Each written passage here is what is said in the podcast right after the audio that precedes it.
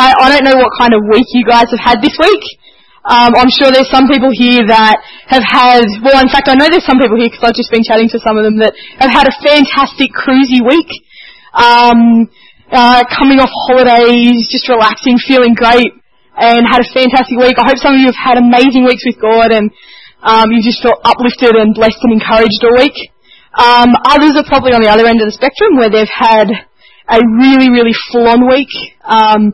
I know personally, amidst other things, Bennett and I were leaving at somewhere between, well, the first morning we left at 6:15 and the second morning at 6:30, and it gradually got later. But we were travelling to and from college for a couple of days this week, and so we were leaving before the sun was up and coming home after the sun was set. And that's a huge week. For someone who likes sleep, that's a huge week. And all of us have had different weeks, but I was thinking about this week and thinking about my week and thinking as I came here today that the beauty of God's Word is it really doesn't matter what kind of week you've had. It doesn't matter what kind of background you've had. It doesn't matter. It's just something that we can all come to and we can all rest in and we can still listen to God's grace through. And I'm excited about that. I've had one of the craziest weeks I've ever had, and I'm excited because it's still God's Word. It doesn't matter what the week's been like. And I'm even more excited because it's Jonah. Just out of curiosity, how many people have read Jonah? Okay, how many people know anything about Jonah outside of the fact he was swallowed by a fish? A few? Yeah. When you think about Jonah, you go, oh my gosh, that's the guy that was swallowed by a fish. And then you get that's about it. Most people, you go, Jonah, fish. The two are pretty changeable, like that's it. The beautiful thing about Jonah is there's so much more than him being swallowed by a fish. And in fact, tonight, you're not even going to hear much about the fish. You have to wait all the way to the end. So a bit of a spoiler alert, there is a fish, but there's lots of stuff that happens first. So this is week 4, and this is week 1 of 4 of Jonah. So let's kick into it. We're doing week 1, the Jonah in all of us. We're working from the first chapter of Jonah. And I'm going to be really, really mean and say you guys should go home and read it.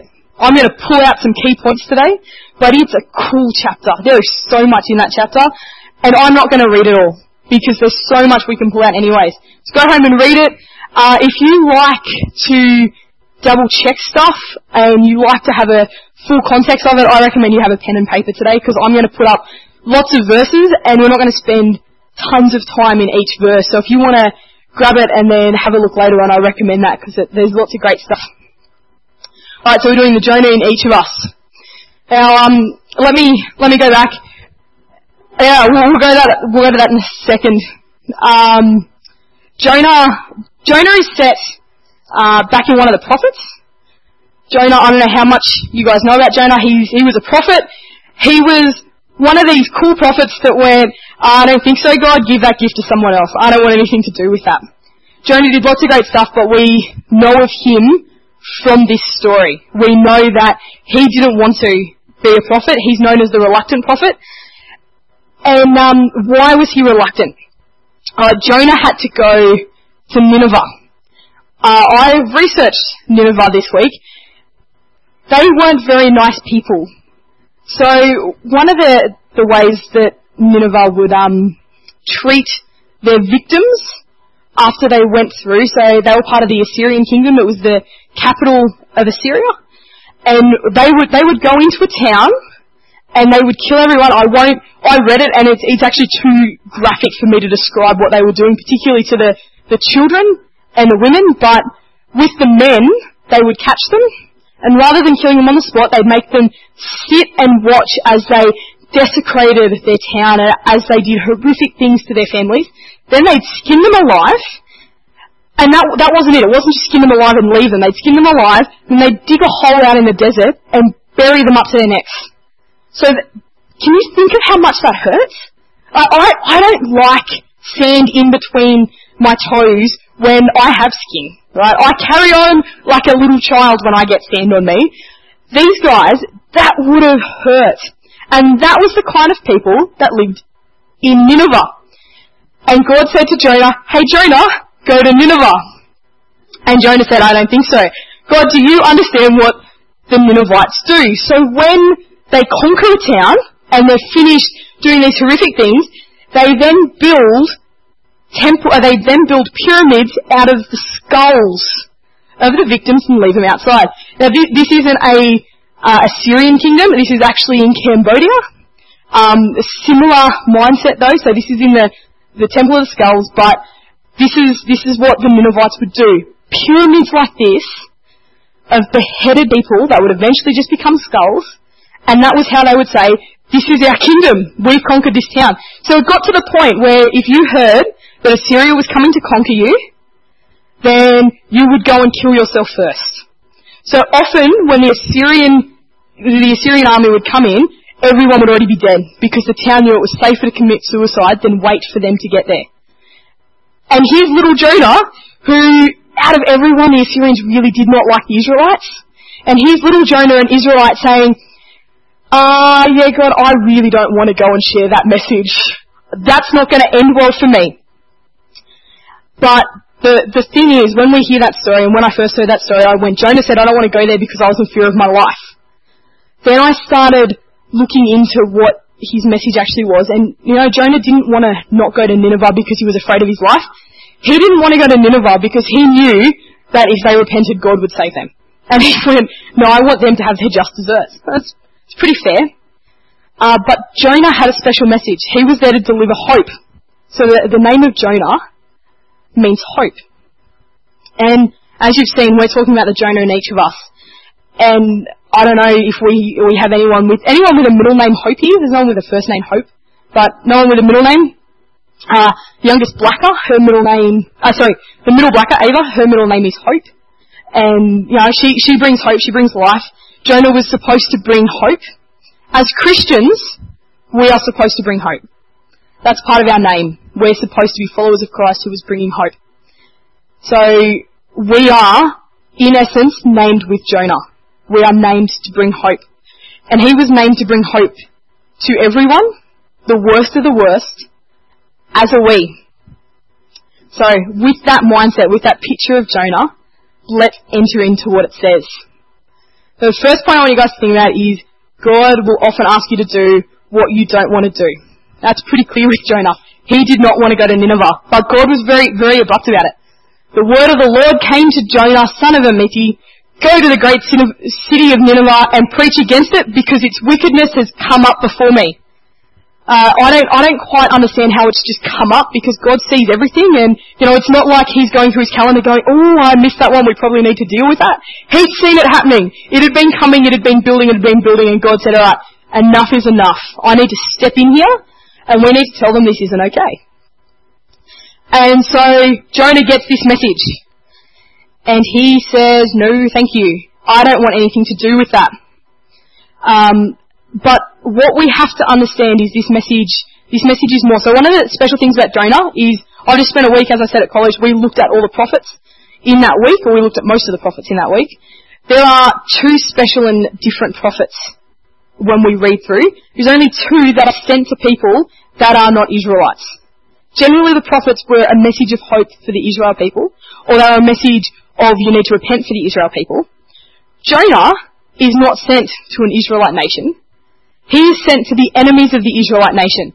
And that's a really cool and important point, especially for us today, because we are not sent just to Christians to say, hey, you're doing something wrong, you need to shape up.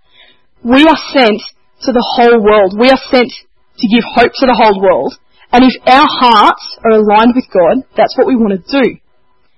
Jonah's heart was aligned with God. He would have remembered this promise that was given back to his ancestor, the very father of the Israeli nation, and it is, I will make you a great nation, I will bless you, I will make your name great, and you will be a blessing. If you keep reading through, it goes to, he will bless those who bless you, I will curse who curses you, and all people on earth will be blessed through you. Israel had a specific duty. They were called to be a blessing to everyone. Now, if they had their heart attuned with God, they wanted to be a blessing for everyone. That included those in Assyria, that included the people in Nineveh. And so here's Jonah going, right, he knows this, he would have learned this, he would have known all about this, and he goes, oh no, I don't want a heart that follows God. I don't want to go and be a blessing to everyone. And how easy is that in our life?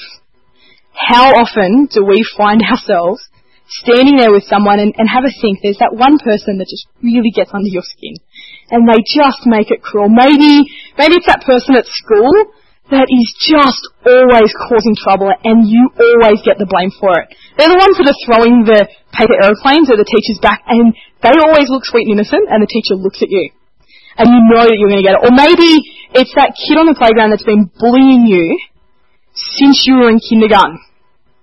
Maybe it's the person, maybe it's your boss in the workplace who goes out of their way to make your life difficult. Or maybe it's that teacher that you just know. We had a couple of teachers that some of my friends, before they would even walk into the class, they would just go, get out. I don't want you here. My friends, they were pains, but they weren't that painful. It was just these teachers decided they didn't like them. But God's message of hope is for them. And it's so easy for us to go, I don't want to be part of that message. I don't want to share with them because I want them to suffer the way that they've made me suffer. But this is a message for the Israel nation, and this is our message now as Christians. We are called to be a blessing to everyone. Everyone. So anyone who knows the story of Jonah knows that Jonah gets this message, and he now has a choice. He can choose to be a faithful prophet and go and deliver the message of hope, as his name suggests, or he can choose to run the other way. And what does Jonah do? He jumps on the first boat going the opposite direction. So my second point for tonight is that you will always find a boat going the wrong way. And I spent a bit of time thinking about this. Now, I don't know how many of you guys have been in a situation where God's called you to do something. It's very easy to make that decision. The Bible makes it clear what Jonah does. So Jonah ran away from the Lord. It's probably not a smart move. Later on in the book, we hear Jonah say, yeah, my God made the heaven and the sea. Probably you can't run very far from him. We're trapped in between heaven and sea. That's it. We've got nowhere else to go. If God's made both of them, there's nowhere to go. But he ran away from the Lord and headed for Tarshish. He went down to Joppa, where he found a ship bound for that port. After paying the fare, he went aboard and sailed for Tarshish to flee from the Lord. And that sounds easy. I don't know, as I said, I don't know how many of you guys have been in a situation where God said, go and do this. Maybe it's that he's called you to go somewhere. Maybe he's called you to move schools. Maybe he's called your family to move towns. Maybe he's called you to change jobs, or maybe it's something simpler. Maybe he's called you to go and socialise with a new group of people. Maybe he's called you to go to that birthday party of the kid where you know no one else is going to because no one really likes them, but he's called you to go and befriend them and turn up for them. Maybe he's called you to start assisting the community in some way, and you go, no, I've got other things to do. I can't do that. I have those moments in my life. I had an opportunity from God where he said, I want you to do this. And I said, no. And he said, to do that, you need to stay put in Blackheath. This was a couple of years ago now. And I said, no, that's okay. And then sure enough, the next day, I got an email from a friend saying, hey, America's looking for volunteers. Do you want to go for a year? And I said, of course I do. Because God wants me here and I don't want to do what he's calling me to do. So I'll jump on that. I don't have a boat anymore. I'm going to catch a plane, but I'm going to jump on that first plane and go to America. Needless to say, I'm still here. God sent some storms, and we're going to learn about them in a sec. God sent some storms to keep me here. But Jonah did that. He tried to flee. And you guys have probably tried to flee at times as well. There's another way, though, that we end up on that boat. Sometimes it is the deliberate act. We jump on and we run. There's no denying that. When you look at that point in your life, you go, no, I knew what I was doing. I was consciously running away from God. But sometimes we subconsciously run away from God as well. We just let our lives get busy. We start going, I know I need to meet. I know I need to go to church and meet up with Christians who are going to feed and input into my life, but I'm just really busy this week. oh yeah, and next week I have to do that assignment. Oh, and yeah, the week after that, I'm going to go the week after that. And then the week after that arrives and you go, oh, no, I've had a family event all day today. I'm just too tired. And it slowly starts. You look back and you go, it's been months. Or you start going, I'm gonna read my Bible every day. And if you're into it, then you get really into it. But very quickly you go, oh, something comes up. I'm just tired. I'm just gonna sleep in today and not read my Bible. I've got to do an assignment. Assignments are always a good excuse to not spend time with God. I don't know how many of you guys have realised that in study, but all of a sudden, the only thing that is a better thing to procrastinate from than assignments is God. It's like the only time to actually clean your house is when you're doing assignments. The only time to actually spend time with God is when, the only time to actually do assignments is when you have to spend time with God. And that seems to be a very backwards priority. And as soon as we start doing that, we drift. And before long, we find ourselves on this boat. And we look around, and we know we should be back there. But we don't know how to get back anymore. Because the gap keeps widening and widening and widening. And sometimes we need hope. Sometimes we need help. Sometimes we just need to start taking that one step back and go, right, you know what, I drifted because I stopped spending time with Christians. So next week, no matter how hard it is, I'm going to go to church. I'm going to meet up with my Christian friends. I'm going to set my alarm 20 minutes earlier and spend just 20 minutes in God's Word. I'm going to set my alarm for the same time every day for a reminder just to stop and pray and thank God for what He's done. And it's about slowly drifting back. However, if you are choosing to run the other way, sometimes it takes a little bit more to come back. Sometimes to do it subconsciously, you've got to then consciously choose to step back. If you're doing it consciously, then you have to fight that conscious thought first. And let me tell you, if God gives you an opportunity, Satan is always going to give you an excuse. There will always be a boat there. But what you have to choose is whether you're going to be on that boat or whether you are going to stand your ground. Because you will find yourself, without realising, at the port, looking at that boat, and it is going to look appealing. Satan is not calling you on board because he wants what's best for you. He's calling you on board because he knows that God wants what's best for you. And sometimes it is that God wants to love this person through you. And that blessing will come on your life. To be able to share God's love is always a blessing. But God wants you to do that. God wants you to take that step. He's not about forcing you. He doesn't force Jonah. He gives Jonah lots of opportunities before he puts Jonah in a situation where he goes, you make your call, but the consequences are yours. God isn't going to force you, but that boat will always be there to tempt you. So after God has sent a storm, after God has given you your opportunity, after Satan has sent his boat, often you'll find yourself on that boat cruising the wrong direction, and sometimes God needs to wake us up to remind us. And so what does he do to Jonah? We'll skip that. What does he do to Jonah? He sends a storm. Right? Jesus loves storms. I love storms in the Bible. So I always think of three great storms in the Bible.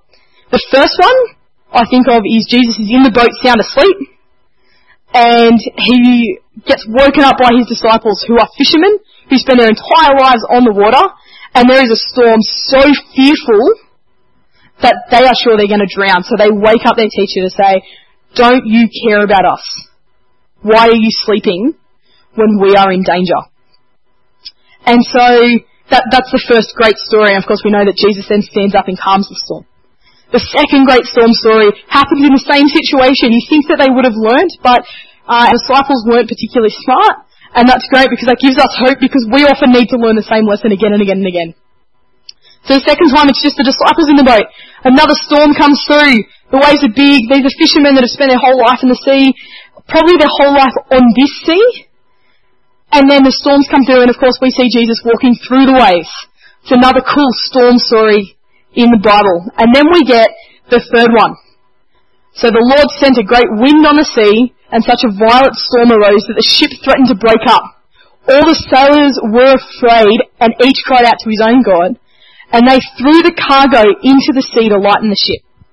Now that sounds like a pretty good storm. But when you stop and actually start to pick that apart, you realise how great this storm was.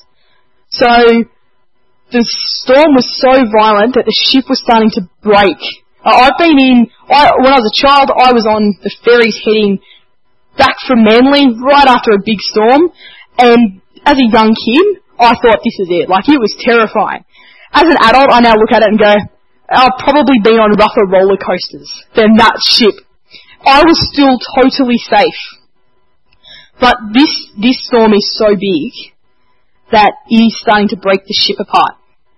So what do the sailors do? Now, these sailors are used to spending their lives in open seas. Travelling, if you have a look back, travelling from Joppa to Tarshish, right? They're used to going right across that sea. And they are so afraid that they are sure they're going to die. Like, that is a big storm. They're so sure that they're going to die that their livelihood goes out the window. You know, these guys are sailors. They probably don't make a lot of money. The only thing they make money on is taking the cargo safely from point A to point B. So what do? They throw the cargo overboard. That cargo is all of a sudden not very important because their lives are on the line here. This is a big storm. And the beautiful thing about this storm is all for Jonah's benefit. This is how much God wants to use him. This is how much God wants to use you. He is willing to send a storm that is so big it'll frighten everyone around you because he has a calling for you. And the choice is still there. So Jonah is given an opportunity there. He can either lie about the storm, or he can own up and say it's his storm, and we'll find out he does. But God likes to use storms a lot. There's another famous storm that we don't read about in the Bible that changed the life of a man. Now, I don't know how many of you guys know who this is. Is there anyone particularly under the age of like 50 that knows who it is? Anyone that's still at school that knows who it is? No? He is dead. This is John Newton. John Newton is famous for two reasons. The first reason he is famous for is not something you want carved on your tombstone. John Newton was a famous slave trader.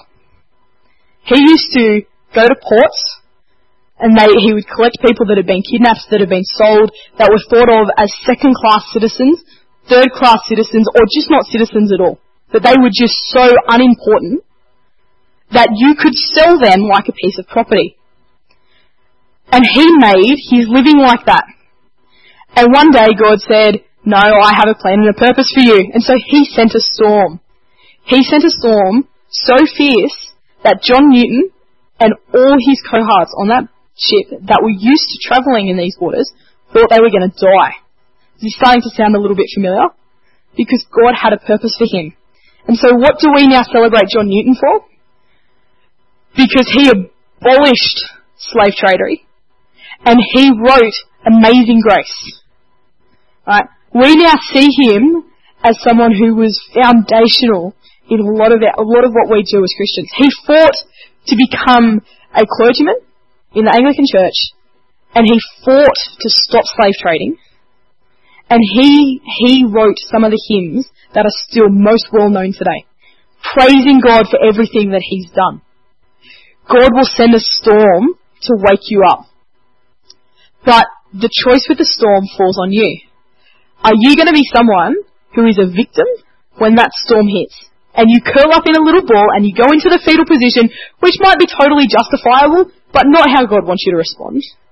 Do you curl up in the fetal position in the corner and go, woe is me, my life is over. I'm a victim and no one understands. It is not fair. Or are you going to stand up and go, no, I'm a victor. God is teaching me something here. What do I need to know? I don't know how many of you guys were here, but a long time ago, we were talking about a similar idea. And the question is, when something happens in your life, do you face it with a why? Why does this affect me? Why does this always happen to me? Why is my life so hard? No one understands. My life is so hard. Why me? Why? Or you can stand on the other side of the fence and go, you know what? This situation is terrible. But what am I supposed to be hearing here? Are you going to be a why person? Or are you going to be a what person? Jonah wasn't particularly smart. He became a bit of a why person. Why is this happening to me? And he owned up. Oh, we've got to give Got to give credit where credit is due. Jonah turned around to the fishermen after they'd already found out that he was the cause for the storm. But once they'd actually outed him, and they said, why is this happening? And he said, I'm running away from God. You guys knew that, and my God created these seas, so it's probably my fault. And they said, how do we fix it? And he said, throw me overboard. Pick me up and throw me into the sea, and it will become calm. I know it is my fault that this great storm has come upon you. Instead, the men did their best to row back to land, but God wasn't finished yet. They couldn't, because the seas grew even wilder. They cried out to God, please, Lord, do not let us die for taking this man's life. Do not hold us accountable for killing an innocent man, for you, Lord, have done as you pleased. Then they took Jonah and threw him overboard, and the raging sea grew calm. At this, the men greatly feared the Lord, and they offered sacrifices to the Lord and made vows to him. And then the famous part we all know, then the Lord provided a great fish to swallow Jonah, and Jonah was in the belly of the fish for 3 days and 3 nights. There's so much to the story before you hit that. There's so much to this passage before you hit that. So we go back and look at it. There's some great points in there that I want to look at first. So Jonah owned up, as I said. He said, you know what, actually, yeah, this is my God, because my God is the king of everything. Now, the Tarshish people, the Tarshish town, was the furthest known point that knew about God. So they knew that the God of the universe had created everything. They knew that this Lord was capable of that. And God used Jonah's disobedience to bring glory for his kingdom. So what did the guys do? As soon as they threw Jonah over and they realised that calmed the storm, they worshipped God. How cool is that? That they've now gone, wow, okay, you know what, this God is great. Even though Jonah has messed up, they're still able to go, his God is great. So God will use even our mess-ups for his glory. But how does that react for us when we're talking about us being Jonah? Well, God is going to send our worst nightmares at times, because that's what we're going to need. So if you don't listen in that storm, if you're still sitting in a wide position after that storm, hold on, because the storm's probably about to get bigger. God loves you enough that he's not going to stop where it is. He knows how much you can take, and he's going to take you the whole way. But he wants to hear from you. He wants you to do what he's called you to. And so Jonah is thrown into the belly of the fish. And the beautiful thing about Jonah is that the story keeps going. And if you haven't read the book of Jonah, I recommend you do, because my favourite part of the whole book of Jonah is the last chapter. And you have to wait 4 weeks to hear that. I don't like spoilers. I've waited 3 years to find out how The Hobbit ends, because I never read the book, so I'm not going to spoil 4 weeks worth of waiting for you guys to hear about Jonah. But I do want you to have a bit of a think tonight as we bring this to a close. We've just talked about the whole chapter of Jonah. As I said, I reckon you go home and read it, because there is a lot in there that we can't cover all at once. There's a couple of thoughts that I want you guys to take out. Where are you in your journey right now? Is God asking you to do something and you're too afraid because you've just seen what's going to happen? Probably the best thing to do is go, okay, God, if you really want me to do this, I'm going to do it. I'm going to step out in faith, and he will bless your faithfulness. He really will. But if you are busy running away, that's okay too. That's a stage of life, and we've all done it. But if you are getting onto that ship, I want to question you now. Why? What is it that you're so afraid of that you think, number one, that God isn't greater and he's not going to protect you, and number two, you go, it's actually worth taking my life in my own hands because I'm going to try and flee from God, and he's not there. He's always going to find you. He's holding the whole universe in his hand. Therefore, running from him on this planet probably isn't going to be very successful. Are you in the current position of battling a storm? Now, maybe that storm isn't your fault. Maybe that storm is circumstances around you. But then my question to you is, how are you treating that storm? Are you saying, I'm a victim and I'm curling up in the fetal position until someone realises how terrible my life is? Or are you going to stand up and go, no, God, you've created me to be a victor, and I'm going to listen to what you want me to learn. That doesn't mean that the situation goes away. It doesn't mean that it's over. But it means that you are willing to learn what God wants you to. And that's important. Or finally, are you sinking beneath the waves? And if you are, maybe you just need someone to pray with you tonight. Maybe you just need someone to help reach you up. Maybe in that time I still challenge you to go, God, what do you want me to learn? What do you want me to hear from you? But maybe you do just need someone to reach down and pray with you, and you'll have an opportunity for that later tonight. Or if you just want to meet with someone that's here and you feel safe with, just grab them and go, I'm sinking and I don't know how to deal with this now. Meet with them and ask you to pray. But the beauty is, as I said, God's message will meet you. As I started, God's message will meet you everywhere, regardless of what stage of life you're at. And this particular chapter, we've just talked about 4 big stages that you could be in your life. And God's message is the same in every stage. He is saying that I will be there for you. That should be Psalm 139, not Psalm 8. But that makes it really, really clear. God will be there with you. That you can trust in Him. God is not going to let you down. And that He is never going to leave your side. Despite what you're going in, He is there. You can trust Him because He will never leave your side. So I'd like to pray with you guys tonight. God, we thank You that despite what storms You've put in our life, that You will always be there. We thank You that we can trust in You, and the reason we face storms in our life is because You called us. We thank You that You have called every single one of us for a plan and for a purpose, Lord, and that You want Your message of hope to reach the people that don't yet know it, despite how hard that may be for us. And during that all, Lord, I thank You that You have chosen us, that You've used us as people who make mistakes and who do run from Your plan, but yet You still love us enough to call us back. So I pray tonight that You will come in and that You will fill this church with Your Spirit, Lord, that You will provide people with the calling and direction that You have for them, and that anyone who needs that opportunity to meet with a fellow brother or sister tonight, Lord, that they will have that opportunity, they'll have that strength and that courage to come forward, Lord, and we will just be able to encourage and uplift and pray for each other tonight. In Your name, amen.